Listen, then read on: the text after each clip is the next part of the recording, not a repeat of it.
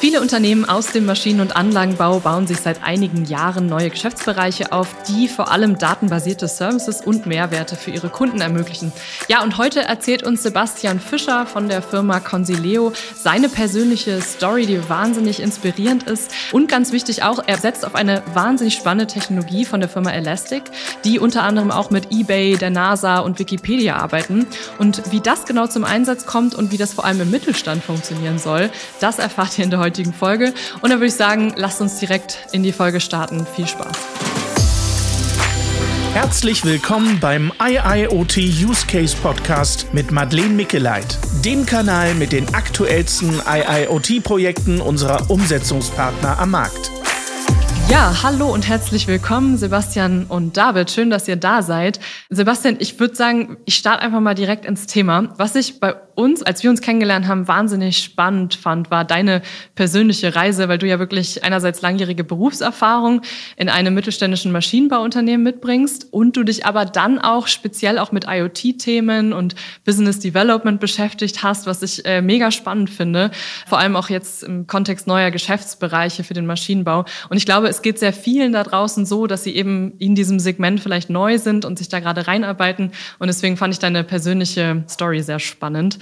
Ja, und deswegen erstmal die Frage an dich. Ich hoffe, ich habe das so richtig gesagt. Und äh, wie war das denn für dich, diese Reise? Ja, das war super spannend, keine Frage. Ich bin äh, klassischer Maschinenbauingenieur und mit dem Thema der Digitalisierung kommt man natürlich in ganz neue Gebiete rein. Und es hängt natürlich auch ein bisschen damit zusammen, dass ich persönlich auch sehr affin in neuen Technologien bin, neue Dinge gerne ausprobiere und auch schon immer sehr innovativ gedacht habe, dann fällt es einem vielleicht leichter in die Themen reinzukommen. Aber natürlich ist das eine neue Welt. Softwareentwicklung, die ganzen Begrifflichkeiten, die sich da ergeben, die Arbeitsweise ist anders, die Technologien sind ganz neu, super spannend, aber es bedarf auch viel, viel Zeit, sich da reinzuarbeiten. Und natürlich neben der eigentlichen Entwicklung kommen auch dann so Themen aus rechtlichen Rahmenbedingungen. Wie geht man mit dem Thema Marketing um? Wie vertreibt man digitale Produkte überhaupt? Und schon steckt man im Thema Business Development ein Stück weit drin, wo man etwas fern dann der Entwicklung eigentlich auch ist. Hm, ja, ist richtig, vollkommen. Und vor allem, wie du schon sagst, ist es halt ein wahnsinniger Buzzword-Jungle ja. äh, mit diesen ganzen Begrifflichkeiten und so weiter, wo wir auch ein bisschen aufräumen wollen. Das ist einfach ein neues Feld, ja, wirklich spannend. Und ja, vielleicht jetzt der Kontext auch zu deiner Firma. Du bist ja jetzt für Consileo zuständig oder auch dort in der Geschäftsführung. Was machst du dort genau und was macht Consileo? Consileo ist ein IT-Dienstleister, der im Wesentlichen um zwei Bereiche sich kümmert. Das ist einmal das Thema der Softwareentwicklung, also kreative Dinge neu entwickeln, gerade im IoT-Umfeld, im Cloud-Umfeld. Und auf der anderen Seite kümmern wir uns um Themen rund um das Compliance und rund um Security. Und gerade die beiden Themen passen sehr, sehr gut zusammen. Wenn man eine Neuentwicklung startet, muss man direkt auch über Sicherheit nachdenken. Man hat direkt rechtliche Rahmenbedingungen, DSGVO. Meine Aufgabe ist an der Stelle, einen neuen Geschäftsbereich aufzubauen, der genau diese Themen für Maschinenbauer und auch für das produzierende Gewerbe nach vorne bringt. Und ich mit meinem Maschinenbauer-Background kenne natürlich auch die Arbeitsweise der Unternehmen mit meinem Digital-Know-how. Ich denke, das ist eine ideale Kombination, um mit den Kunden spannende Themen zu starten. Ja, okay. Das heißt, du bist ja quasi von der Kundenseite jetzt in die Dienstleisterseite gewechselt, könnte man so sagen.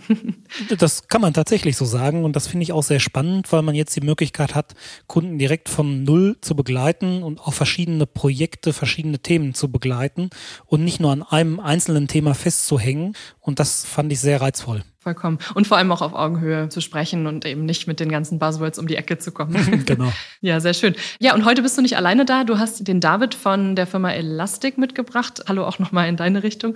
Ich würde gerne mal wissen, wie seid ihr beide eigentlich zusammengekommen, Sebastian? Wie kam die Zusammenarbeit zustande?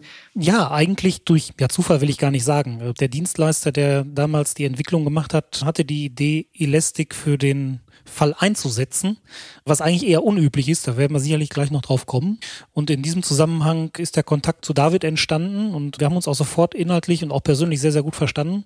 David fand, denke ich, den Case auch ganz interessant. Wird er sicherlich gleich auch noch was zu erzählen. Ja, und so hat sich das spontan ergeben und wir reden mittlerweile sehr, sehr gern miteinander und häufig. Sehr schön. Ja, da würde ich sagen, ist doch ein tolles Intro auch für dich, David, und damit auch nochmal ein herzliches Hallo in deine Richtung. Du bist bei Elastic sogenannter Enterprise Account Executive Executive und baust sozusagen langfristige Partnerschaften mit euren Kunden aus. Und Elastic ist ein börsennotiertes Softwareunternehmen am New York Stock Exchange NYSE, aber nicht irgendein Softwareunternehmen, sondern mit dem Fokus auf Softwarelösungen, die mit Daten in Echtzeit und vor allem in großem Umfang umgehen können. Ihr arbeitet hier mit fetten Companies zusammen wie Cisco, eBay, Goldman Sachs, Microsoft, Wikipedia, you name it.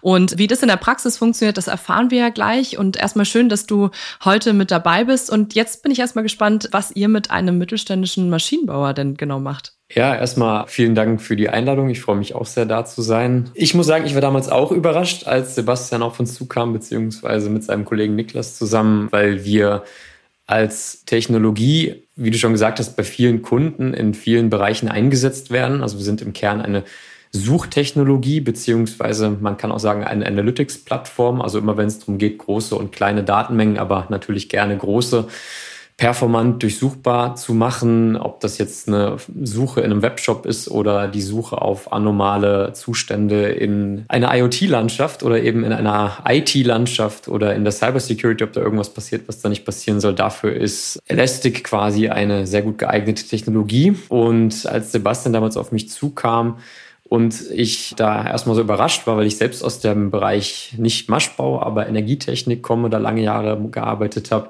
war ich erstmal sehr beeindruckt, was die beiden da im Wesentlichen bei Trakto auf die Beine gestellt haben, eben nicht in so einem IoT-Use-Case, das Monitoring von Geräten, von Maschinen, die Trakto baut, das war schon sehr cool und sehr beeindruckend.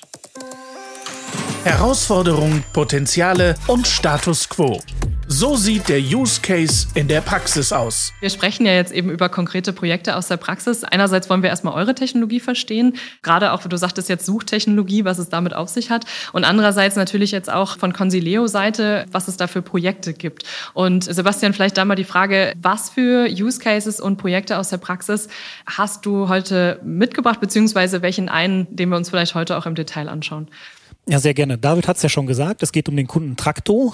Trakto baut Spezialmaschinen zur grabenlosen Leitungsverlegung. Also wenn Rohre unter Straßen, unter Flüssen grabenlos verlegt werden müssen, wo man den Verkehr nicht unterbrechen möchte, wo vielleicht auch Hindernisse im Weg sind. Da stellt Traktor die passenden Maschinen her und unser Kunde Traktor an der Stelle hatte das große Ziel, das Thema Digitalisierung auch weiter voranzutreiben. Digitalisierung auf mehreren Ebenen im Unternehmen, unter anderem auch im Produktbereich.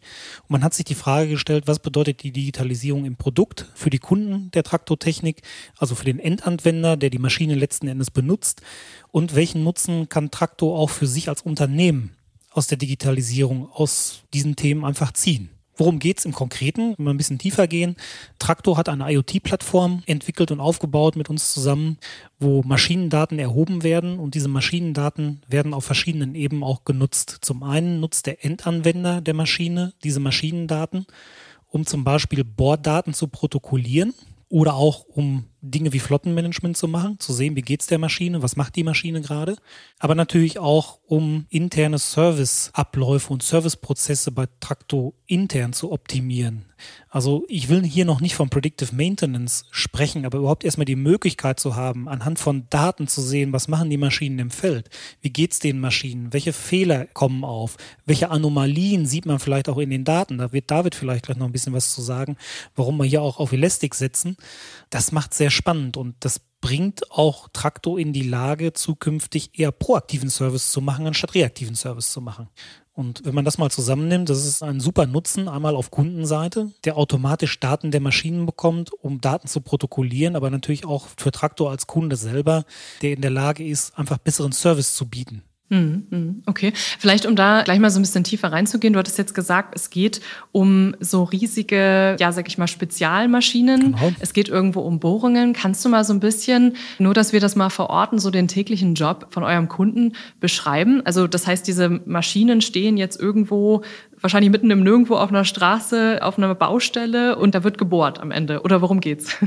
Ja, genau. Also Traktor selber, also unser Kunde verkauft die Maschinen an ihre Kunden und die Kunden der Traktortechnik führen Bohrungen durch. Das heißt, die Maschine steht irgendwo im Feld an der Straße und führt eine Bohrung durch und wiederum Traktortechnik selber muss natürlich auch für den Service sorgen. Also wenn die Maschine mal defekt ist oder einen Ausfall hat, muss Service an der Maschine geleistet werden. Und so muss man das ein Stück weit unterscheiden. Okay, wenn wir jetzt über genau so Themen wie Service und so weiter reden, was sind denn hier zunächst erstmal die Herausforderungen, womit Traktor gestartet ist, wo die gesagt haben, oh, da gibt's irgendwie, ich sag mal so Potenziale, die man heben kann in den einzelnen Prozessen. Kannst du uns da mal so ein bisschen abholen, was die Herausforderungen von eurem Kunden sind, warum die überhaupt diesen Weg gegangen sind? Also vielleicht auch Potenziale, die sie gesehen haben. Ja. Also sicherlich eine der Herausforderungen bei Traktor war, dass die Maschinen eigentlich blind im Feld sind. Das heißt, man hatte keinerlei oder wenig Informationen über den Zustand der Maschinen im Feld. Immer wenn es zu einem Ausfall oder Fehler kam, hat der Kunde aktiv bei Traktor angerufen und dann wurde so eine Art telefonisches Troubleshooting durchgeführt. Das bindet Kapazitäten, das bindet aber auch Know-how wenn man natürlich zukünftig skalieren will, mehr Maschinen ins Feld bringen will, mehr Maschinen verkaufen möchte, muss ich natürlich auch dafür sorgen, dass meine Serviceorganisation mitwachsen kann.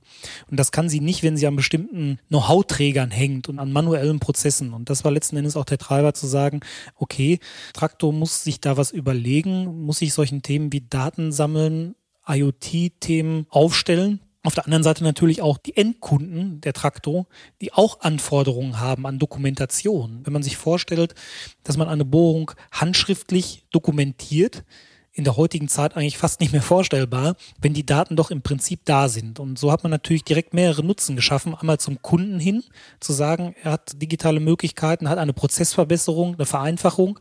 Und auf der anderen Seite natürlich Traktor selber, die ihre Prozesse natürlich deutlich verschlanken und vereinfachen können.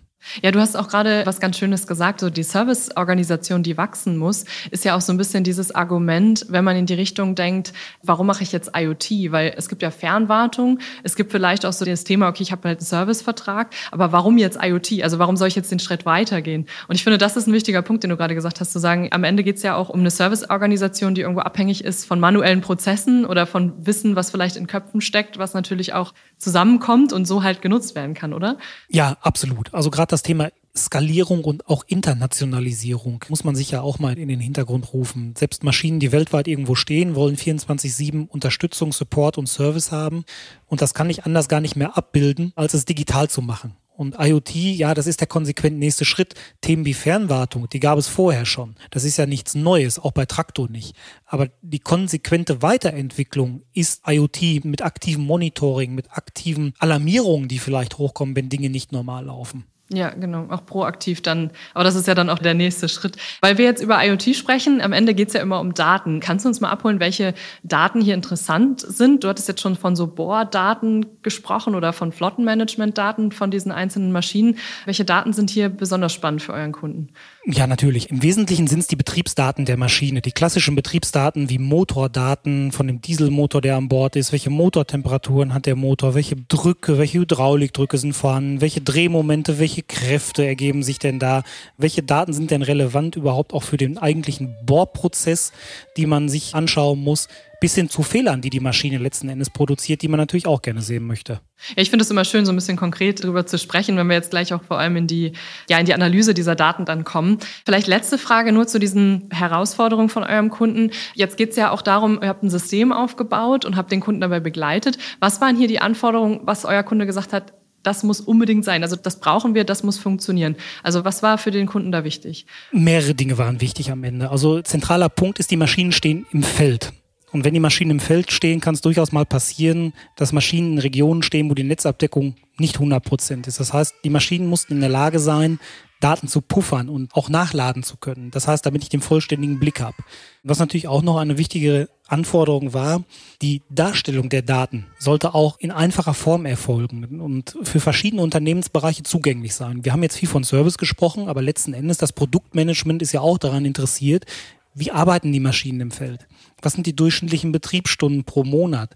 Oder die Vertriebsorganisation möchte gerne wissen, wie viele Betriebsstunden hat eine Maschine gelaufen, damit ich proaktiv auf den Kunden zugehen kann, um eine neue zu verkaufen. Also das ist sicherlich eine sehr wichtige Anforderung, die da war, die Daten in mehreren Segmenten des Unternehmens nutzen zu können. Lösungen, Angebote und Services. Ein Blick auf die eingesetzten Technologien. Ja, dann lasst uns doch jetzt einfach mal in die Lösung einsteigen. Ihr habt ja jetzt quasi gemeinsam mit Traktor die IoT-Technologie bzw. die Architektur aufgebaut und aber jetzt auch die App mitentwickelt. Vielleicht können wir uns ja mal so ein bisschen von der Datenaufnahme über die Verarbeitung bis hin zur Auswertung und Analyse hangeln. Vielleicht der erste Schritt ist ja erstmal, ich brauche überhaupt erstmal die Daten, die du jetzt gesagt hast. Wie funktionieren die oder wie funktioniert die Datenaufnahme und mit welcher Hardware? Ja, die Daten, die entstehen, kommen im Wesentlichen durch Sensoren und Aktuatoren auf der Maschine. Also Drucksensoren, Positionssensoren, Drehzahlsensoren.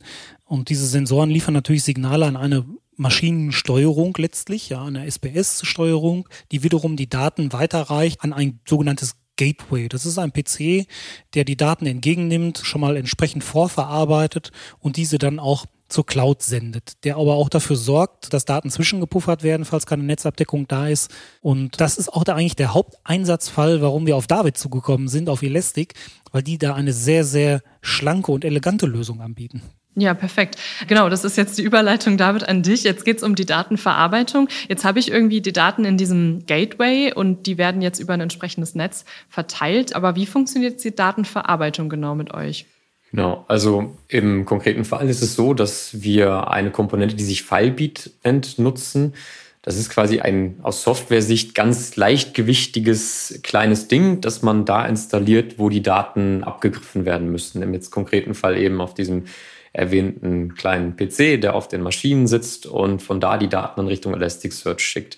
Also das Ding Filebeat ist quasi eine Komponente aus dem sogenannten Ingest-Layer von unserem Plattformgedanken. Also es gibt in der Plattform verschiedene Ebenen. Eine, die auch nochmal später, denke ich, irgendwann zur Sprache kommt, ist quasi die Visualisierungsschicht, wo man dann Analysen bauen kann und verschiedene Dinge sich irgendwie anzeigen lassen kann.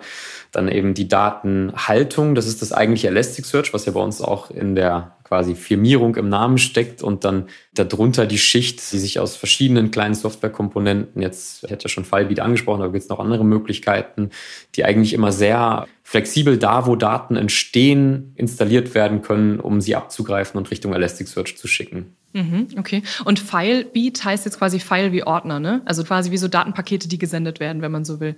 Genau, richtig, richtig. Wie Logdateien, aber einfach eben Dateien, die verschickt werden können. Ja, okay. Und im konkreten Fall werden die dann, also im Fall von Trakto, werden die über den Filebeat an unseren Managed Cloud Service geschickt. Also wir bieten unsere Technologie auf verschiedene Arten an, aber im Fall von Trakto ist es eben die Variante, wo wir quasi die Plattform als as a Service in der Cloud zur Verfügung stellen, was halt dann eben für Trakto und Sebastian und Consileo den Vorteil hat, dass es sehr flexibel hoch und runter skalierbar ist, dass man da eben ohne sich um Compute Gedanken machen zu müssen. Das ist ja heutzutage auch kein ganz unheikles Thema mehr. Ne? Da Lieferzeiten und so weiter, da kann man eben sehr flexibel starten und klein starten und mit der Zeit reinwachsen. Ja, das heißt sozusagen, ich habe die SPS als quasi Datenquelle mit den einzelnen Sensoren und Aktoren. Dann werden sozusagen die, weiß nicht, Zustandsinformationen, Betriebszustände, Fehlerprotokolle, was auch immer, an euren Elastic Stack geschickt, wo sozusagen dann diese ganzen Maschinendaten, es sind wahrscheinlich auch viele Maschinendaten, irgendwo aggregiert werden und verarbeitet werden, dass sie dann im nächsten Schritt eben auch analysiert werden können. Kann man das so sagen? Genau, das trifft es eigentlich perfekt. Okay. Sebastian, hast du noch Ergänzung aus der Praxis? Du machst das ja täglich auch. Nein, also David hat das schon sehr, sehr gut beschrieben. Ich denke, was, was wichtig ist an der Stelle, was für Traktor und auch für uns als Implementierungspartner wichtig war, ist die Möglichkeit, die Daten sehr schnell zu verarbeiten und auch schnell abzurufen. Das ist gerade für den Analysefall sehr, sehr wichtig. Ich kann zwar Daten sehr schnell und effizient in die Datenbank reinschreiben, aber auch wieder rausholen. Und wenn ich natürlich auch gerade komplizierte Anfragen an die Datenbank stellen will, wie gib mir mal den Mittelwert aller Betriebsstunden aller Maschinen des letzten Monats, da möchte ich das natürlich sehr schnell und effizient haben. Und das war natürlich auch ein wesentlicher Faktor, auf Elastic zu setzen, weil genau dafür ist die Datenbank eigentlich auch gemacht. Ja, genau. Jetzt sprechen wir über viele und vor allem auch schnelle Daten. David, wie macht ihr das oder wie, wie handhabt ihr denn diese Daten mit eurer Technologie? Wie funktioniert das und warum ist das wichtig überhaupt?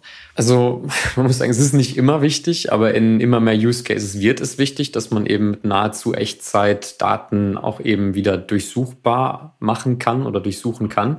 Und ja, wie wir das machen, das ist im Grunde die, ich will mal sagen, das Secret Sauce von Elastic. Es ist die verteilte Logik. Elastic ist eine extrem skalierbare Plattform. Also es ist uns im Grunde egal, ob wir auf ein paar Gigabyte an Daten gucken oder ob wir auf etliche Petabyte an Daten gucken. Dadurch, dass es eben sehr, sehr gut horizontal skalierbar ist, im Sinne von, ich mache nicht eine Maschine immer größer, weil da stößt man ja irgendwann rein physikalisch an Limitationen, sondern ich kann Compute parallelisieren. Ich kann Compute nebeneinander stellen und dadurch eben performant immer größere Datenmengen abbilden. Und das ist, würde ich sagen, so der Grund, warum wir in Projekten, wo hohe Anforderungen an die Suchperformance gestellt sind, wo man schnell mit Daten arbeiten will, ob das jetzt ein IoT-Use-Case ist oder Cybersecurity, da will man auch unter Umständen nicht erst über Nacht eine Query beantwortet haben, sondern schnell wissen, was da los ist da ist Elastic eigentlich, kann man schon irgendwie sagen, für viele Dinge ein Standard geworden. Ja, perfekt. Ich wollte gerade sagen, wenn ich an eure riesen anderen Kunden denke, das sind ja, ja eben Massen an Daten, die da irgendwo fließen und das sollte dann ja kein Problem für euch sein. genau.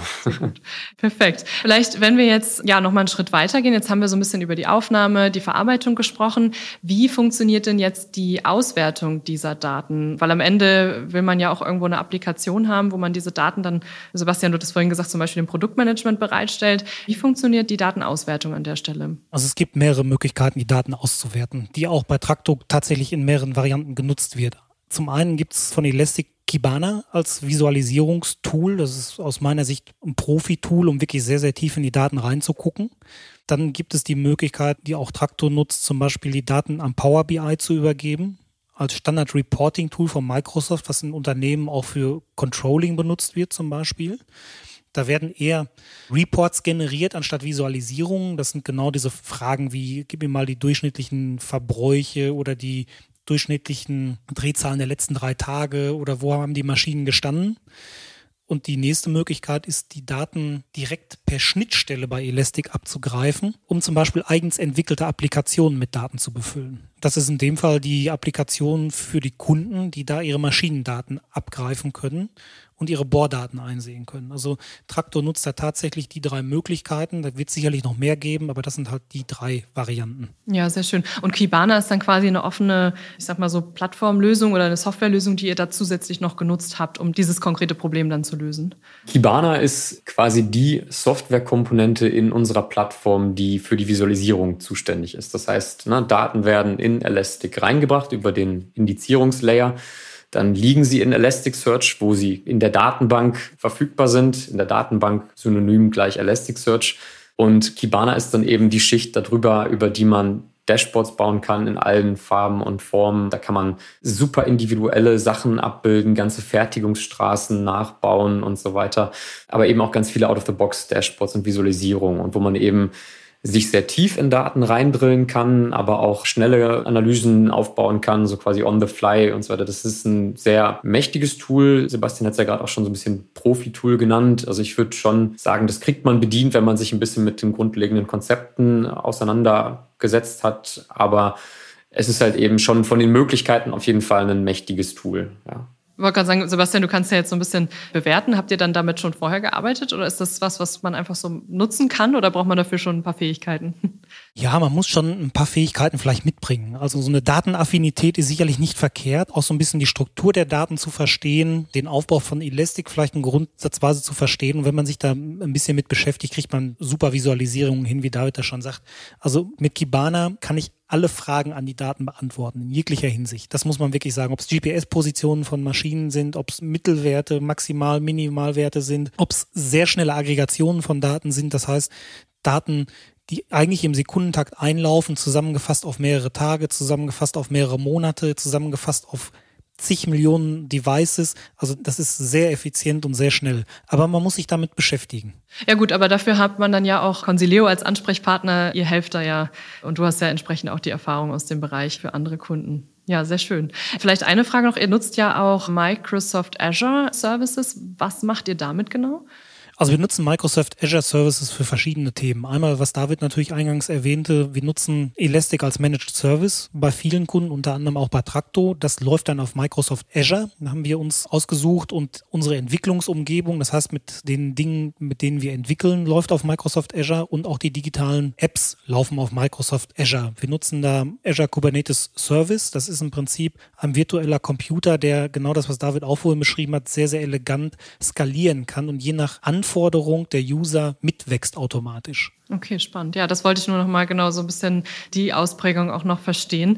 Wenn wir jetzt über den nächsten Schritt sprechen, auch wirklich die Daten zu analysieren. Ihr hattet jetzt eingangs auch so ein bisschen von Predictive Maintenance als vielleicht auch ein Stück weit Königsdisziplin gesprochen, so in Richtung Data Science.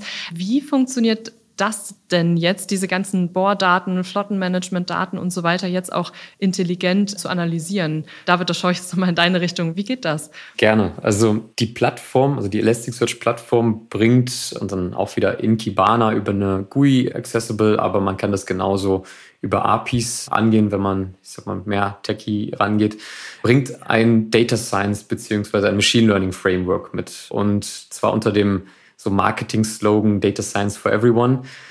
Und es ist tatsächlich so. Also wenn man aus der Domäne kommt und weiß, was man will, also wenn man so ein bisschen Verständnis mitbringt, was man mit den Daten erreichen will, dann hat man da ein Framework, mit dem man sich über so ein Wizard im Grunde die verschiedensten Dinge zusammen konfigurieren kann. Es geht über Outlier Detection, das Anomaly Detection Jobs, also so Muster finden in Daten, die außergewöhnlich sind, die na, eben nicht mehr irgendwie doof Alarmierungen konfigurieren mit Thresholds, was unendlich arbeitsaufwendig ist, wenn man das für viele Datenpunkte macht, sondern da eben sehr viel eleganter eine KI für sich arbeiten zu lassen. Und das Ganze aber eben so aufgebaut, dass man dafür nicht im Unternehmen, wenn man damit arbeiten will, einen riesen Staff an Data Scientists aufbauen muss, was ja heutzutage wirklich auch ein Riesenproblem ist. Ne? Also jedes Unternehmen, egal wie viel Geld es in die Hand nimmt, hat da Schwierigkeiten. Und das ist eben was, was wir als Plattform mitbringen. Und das, was Sebastian da mit Traktor damals geschaffen hat, das ist, würde ich sagen, schon eine wirklich, wirklich tolle Grundlage für weitere Use Cases in die Richtung, nämlich dann Richtung Predictive Maintenance zu gehen, ne, von reaktiver auf proaktive Wartung umzustellen. Im ersten Schritt vielleicht mal Anomalieerkennung über die Daten laufen zu lassen, um früh darauf hinzuweisen, Achtung, hier passiert gerade was, was vorher nicht da war. Ne? Also da sind schon viele Möglichkeiten und, glaube ich, echt ein paar coole nächste Schritte, die man angehen kann. Sehr schön. Ja, wenn ich jetzt kein IoT-Experte bin, muss ich wahrscheinlich so Buzzwords wie Wizard und Thresholds und so weiter nicht kennen. Aber vielleicht eine Frage, du hattest jetzt gerade von GUI gesprochen, also GUI wahrscheinlich. Ich kenne jetzt API-Schnittstellen. Das ist jetzt aber neu für mich. Ist das ein suchspezifisch oder suchtechnologiespezifisches Thema bei euch oder was ist das für eine Schnittstelle? Das ist einfach nur eine Graphical User Interface, also eine grafische Benutzeroberfläche. Also quasi die UI sagt man ja auch über der Plattform. Also dass du visuell mit der Plattform interagieren kannst versus über APIs dann eher programmiertechnisch. Okay, verstanden. Alles klar. Jetzt wollte ich nur noch mal das Thema noch mal nachfragen. Sebastian, dieses Datenanalyse-Thema, ist das auch schon was für euren Kunden oder ist das noch weit weg? Nein, das ist schon sehr präsent. Also ich glaube, das ist für jeden Kunden sehr präsent, der das erste Mal Daten in die Hand bekommt, weil das ist ja auch der Zweck der Daten, diese zu analysieren. Und da gibt es ja auch verschiedene Wege. Es gibt sehr leichtgewichtige Wege, die David gerade beschrieben hat. Anomalie Detection, denke mal, der klassische Fall, die Motortemperatur zum Beispiel ist immer 100 Grad und auf einmal ist sie 120 und da möchte ich darüber informiert werden. Also das sind so typische Einsatzfälle. Es gibt aber auch noch viel, viel weiterreichende Analysemethoden, die man hier einsetzen kann, die sicherlich auch noch über das hinausgehen, was Elastic da anbietet. Aber da braucht man fast schon einen Data Scientisten. Aber man ist da sehr schnell an diesen Themen. Also sobald die ersten Daten einlaufen, stellt man sich natürlich auch die Frage, was mache ich damit? Ja, vollkommen. Jetzt hattet ihr gerade noch gesagt, ja, dieses Thema Kompetenzen im mittelständischen Maschinenbau. Vielleicht die letzte Frage, bevor wir so ein bisschen auf dieses Thema Business Case, Return on Investment kommen bekommen.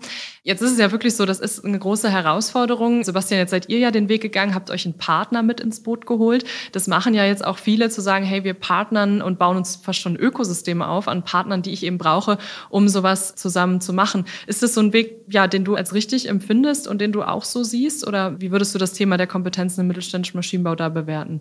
Ja, die Kompetenz ist in vielen Fällen nicht da. Und da ist der richtige Weg, auf einen kompetenten Partner zu setzen, der auf der einen Seite natürlich IT-Kenntnisse hat in diesen Themen, der aber vielleicht auch so ein Stück weit versteht, wie Maschinenbauer sind und denken. Es hilft aber nichts. Das Thema wird Teil der Wertschöpfung werden bei allen Maschinenbauern. Man muss eigene Kompetenz auch ein Stück weit aufbauen. Das heißt, man braucht auf der Maschinenbauerseite eigentlich auch so eine Art Sparringspartner, der mit dem externen Dienstleistern in Diskussionen kommen kann, bessere Lösungen entwickeln kann, der das Geschäft auch, glaube ich, ganz gut versteht und so entstehen gute Lösungen. Das ist ein Mix, ist natürlich eine Transformation des Maschinenbauers, keine Frage. Ja, vollkommen. David, wie ist das bei euch oder wie siehst du das? Also ich glaube, da ist der mittelständische Maschinenbau, dem geht es da genau wie allen anderen Unternehmen. Talent in der IT, in eigentlich aber fast allen Disziplinen ja inzwischen ist schwer zu kriegen. Und da ist es natürlich clever für verschiedene Themen, einen Partner wie Consileo einzusetzen, um Dinge beschleunigen zu können, um eben nicht sich da quasi so lange die Beine in den Bauch zu stehen, bis man irgendwann vielleicht doch mal jemanden geangelt hat, weil das kann lange dauern.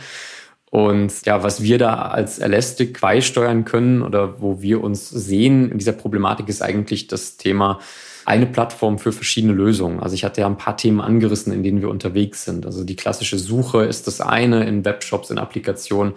Dann das Monitoring von IT-Infrastruktur, das Monitoring von IoT-Infrastruktur, ne, ob das jetzt Bohrmaschinen sind oder die Fertigungsstraßen von Kfz-Herstellern.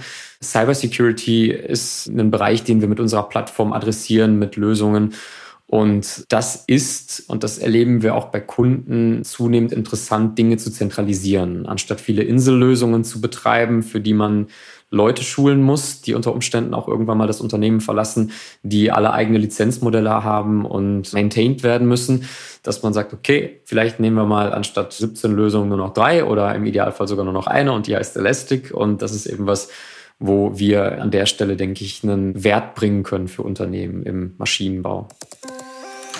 Ergebnisse, Geschäftsmodelle und Best Practices. So wird der Erfolg gemessen. Am Ende geht es ja auch immer um den Business Case, also wie spare ich die Kosten ein, baue ich daraus ein neues Geschäftsmodell oder kann ich eben meinen Umsatz durch neue Services steigern. Sebastian, die Frage an dich, wie war das für Trakto? Du hattest es ganz am Anfang schon mal angesprochen, aber vielleicht jetzt zusammenfassend, was ist das Ergebnis und der Business Case für euren Kunden hier? Ich glaube, der Business Case, den muss man an zwei Stellen sehen. Dadurch, dass man natürlich innovative Techniken einsetzt und auch dem Kunden Nutzen bietet, zum Beispiel bei der Bohrdatenerfassung, verkauft man hoffentlich mehr Maschinen und mit mehr Maschinen hat man mehr Geschäft. Geschäft. Das ist sicherlich ein Treiber. Man muss sich diesen digitalen Wandel stellen. Das andere ist natürlich die Reduzierungsmöglichkeiten im Service, die sich ergeben. Dadurch, dass ich unter Umständen weniger Feldeinsätze fahren muss, dadurch, dass ich die Daten natürlich habe, ich muss keinen Servicetechniker rausschicken. Und da ergeben sich schon Einsparungen zwischen 15 und 30 Prozent. Ja, Wahnsinn.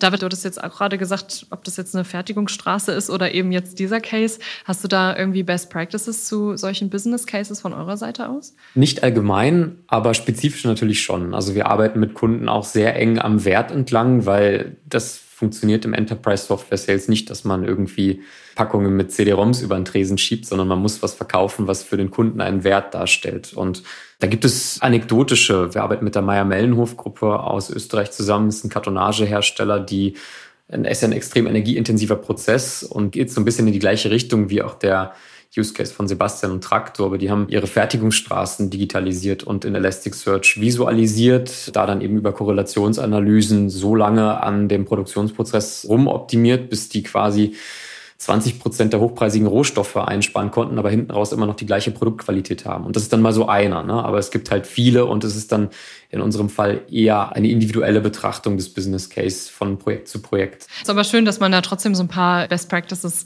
hat und ihr habt ja auch verschiedenste Referenzen, die super spannend sind, anhand dessen man dann so ein bisschen was vielleicht ableiten kann. Spricht ja auch immer so ein bisschen für sich.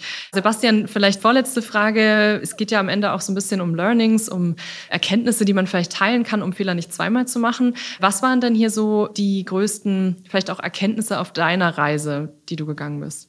Im Wesentlichen zwei. Dass man auch mal out of the box denken muss und Dinge einsetzen kann wie Elastic, die für diesen Fall gar nicht vorgesehen sind, aber die optimale Lösung darstellen. Und ich glaube, das zweite ist, dass am Ende auch mal interne Prozesse durch IoT optimiert werden können. In diesem Fall war es einfach die Serviceorganisation, die deutlich davon profitiert. Ich glaube, das haben viele gar nicht so im Blick. Die denken natürlich sehr stark am Kunden orientiert, was richtig ist aber man kann natürlich auch interne Werte heben. Ja, richtig. Ja. Und es bedeutet, glaube ich, auch Mut und Vertrauen. Ne? Wie ihr schon sagt, man muss den richtigen Partner finden und auch den Mut zu haben, jetzt diese Technologie den Weg zu gehen, um mal was zu testen und was dann ja offensichtlich funktioniert, was auch so einen bestimmten Mut bedarf, oder? Ja, ohne Mut funktioniert es nicht. Das ist eine neue Technologie, das ist ein ganz neues Feld, auch für die Maschinenbauer. Da bedarf es sehr viel Mut und sehr viel Engagement und das zahlt sich aber am Ende aus. Übertragbarkeit, Skalierung und nächste Schritte. So könnt ihr diesen Use Case nutzen. Die letzte Frage wäre jetzt in Richtung der Use Cases. Habt ihr aber eigentlich auch schon beantwortet, wie dieser Use Case jetzt auch übertragbar ist? Ich glaube, Sebastian, ihr habt ja verschiedenste Use Cases, die man sich jetzt denken kann, ob das jetzt die angesprochene Fertigungsstraße ist, die man mit Elastic auch lösen kann oder das entsprechende Data Handling oder eben jetzt mit Tracto aus diesem Kerngeschäft kommend. Das ist wahrscheinlich auch für andere Maschinen- und Anlagenbauer auch übertragbar, was ihr jetzt hier gemacht habt, oder? Ja, auf jeden Fall. Das ist sehr gut verallgemeinerbar, weil letzten Endes haben viele Baumaschinen zum Beispiel, die Anforderungen, die stehen auch im Feld, haben auch schlechte Netzabdeckung unter Umständen. Da ist der gleiche Einsatzfall wie bei Traktor letzten Endes. Es gibt aber auch andere Einsatzfälle wie ein Stahlwerk, was große Datenmengen generiert und analysiert haben will. Da funktioniert die Lösung natürlich genauso gut. Sehr schön.